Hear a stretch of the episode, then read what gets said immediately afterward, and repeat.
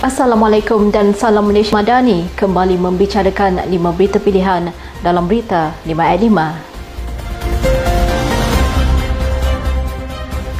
Timbalan Perdana Menteri Datuk Seri Dr. Ahmad Zahid Hamidi menyifatkan langkah Dubai yang dilaksanakan pihak tertentu tidak akan berjaya kerana kerajaan persekutuan pada ketika ini di bawah pimpinan Perdana Menteri Datuk Seri Anwar Ibrahim mempunyai sokongan 150 ahli parlimen. Ya, itu tidak akan berlaku kerana kita mempunyai 150 ahli-ahli parlimen yang mendukung kerajaan perpaduan.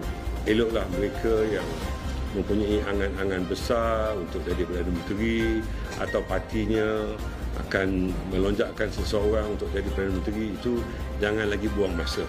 Rakyat telah muak. Beliau yang juga Presiden UMNO itu membidas tindakan segelintir pemimpin parti yang sibuk berpolitik.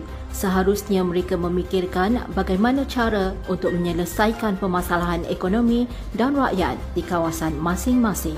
Jelasnya rakyat sudah muak dan telah belajar daripada pengalaman lepas di mana perjalanan politik selepas pilihan raya umum ke-14 yang mencatatkan sejarah apabila berlaku pelantikan tiga Perdana Menteri dalam satu penggal yang sama. Beliau berkata sepatutnya semua pemimpin parti perlu memberi perhatian bagaimana untuk menggalakkan lebih banyak pelaburan sekaligus menjana pertumbuhan ekonomi dan mewujudkan lebih banyak peluang pekerjaan sekaligus mengurangkan pengangguran dan inflasi.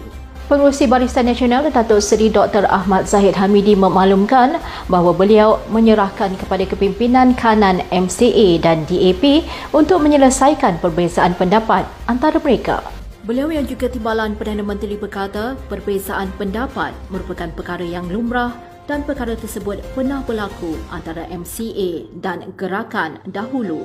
Beliau yang diminta mengulas tentang perkembangan terkini yang menyaksikan pemimpin MCA termasuk presidennya Datuk Seri Dr. Wika Siong membidas kenyataan naik pengerusi DAP Teresa Kok yang mendakwa MCA sebagai agak sesat.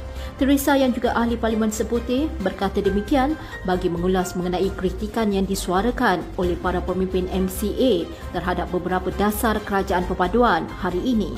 Sementara itu, berhubung dakwaan pihak tertentu, kononnya sejumlah ahli Parlimen Barisan Nasional menandatangani akuan bersumpah tidak menyokong Perdana Menteri Datuk Seri Anwar Ibrahim, Ahmad Zahid berkata SD tersebut adalah tidak sah. Pengurusi Barisan Nasional Datuk Seri Dr. Ahmad Zaid Hamidi menegaskan bahawa rakan kerjasama Barisan Nasional dan AMNO pada pilihan raya negeri Sabah akan ditentukan selepas Dewan Undangan Negeri Sabah dibubarkan nanti. Timbalan Perdana Menteri yang juga Presiden AMNO itu berkata parti itu sedia berkolaborasi dengan mana-mana parti asalkan mampu bermuafakat dalam menjaga kesejahteraan rakyat Sabah dan negara ini secara keseluruhannya. Mengulas mengenai kemelut politik di Sabah, beliau memaklumkan dakwaan tersebut tidak benar dan keberadaan beliau di Sabah adalah bagi menghadiri majlis yang dianjurkan pihak tertentu.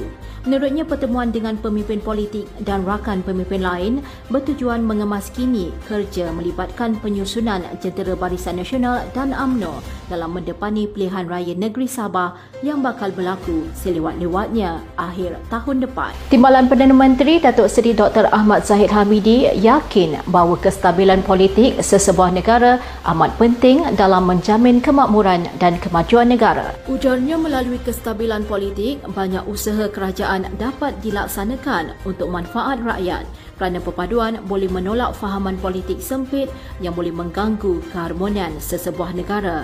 Sementara itu, dakwaan yang mendedahkan Presiden AMNO telah mengarahkan agar semua ahli parlimen Barisan Nasional berkumpul di Cameron Highlands bagi tujuan menyatakan sokongan kepada Perdana Menteri adalah tidak benar dan fitnah semata-mata. Naib Presiden AMNO Datuk Seri Wan Rosti Wan Ismail menafikan dakwaan tersebut yang cuba dilontarkan oleh pihak tertentu bagi mensensasi menyaksikan isu langkah Dubai.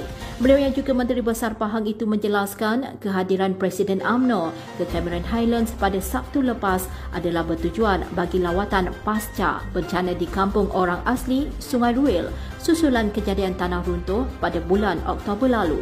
Ketua Penerangan AMNO Negeri Kedah, Datuk Syaiful Hazizi Zainul Abidin mencabar Menteri Besar Kedah, Datuk Seri Muhammad Sanusi Mat Nor untuk memulakan gerakan meruntuhkan kerajaan yang sedia ada selepas mendakwa Perikatan Nasional telah mempunyai sokongan yang cukup. Beliau berkata demikian sebagai reaksi terhadap kenyataan yang dibuat Sanusi yang mendakwa Perikatan Nasional sudah mempunyai jumlah SD mencukupi untuk menumbangkan kerajaan perpaduan. Terdahulu yang di-Pertuan Agong sudah menitahkan beberapa kali bahawa baginda tidak akan melayani sebarang persembahan akuan bersumpah untuk menukar kerajaan yang sedia ada. Media melaporkan Perikatan Nasional mendakwa mereka sudah mempunyai jumlah sokongan ahli parlimen yang mencukupi bagi membolehkan gabungan itu mengambil alih pentadbiran negara. Sanusi yang juga Ketua Pengarah Pilihan Raya Perikatan Nasional bagaimanapun enggan menjelaskan secara terperinci perkara tersebut termasuk berkaitan SD. Sekian dari saya, Kaslinda Abdul Kadir. Jangan lupa temu janji kita Isnin hingga Jumaat jam 5 petang. 5 berita pilihan hanya di Berita 5 at 5. Assalamualaikum dan salam Malaysia Madani.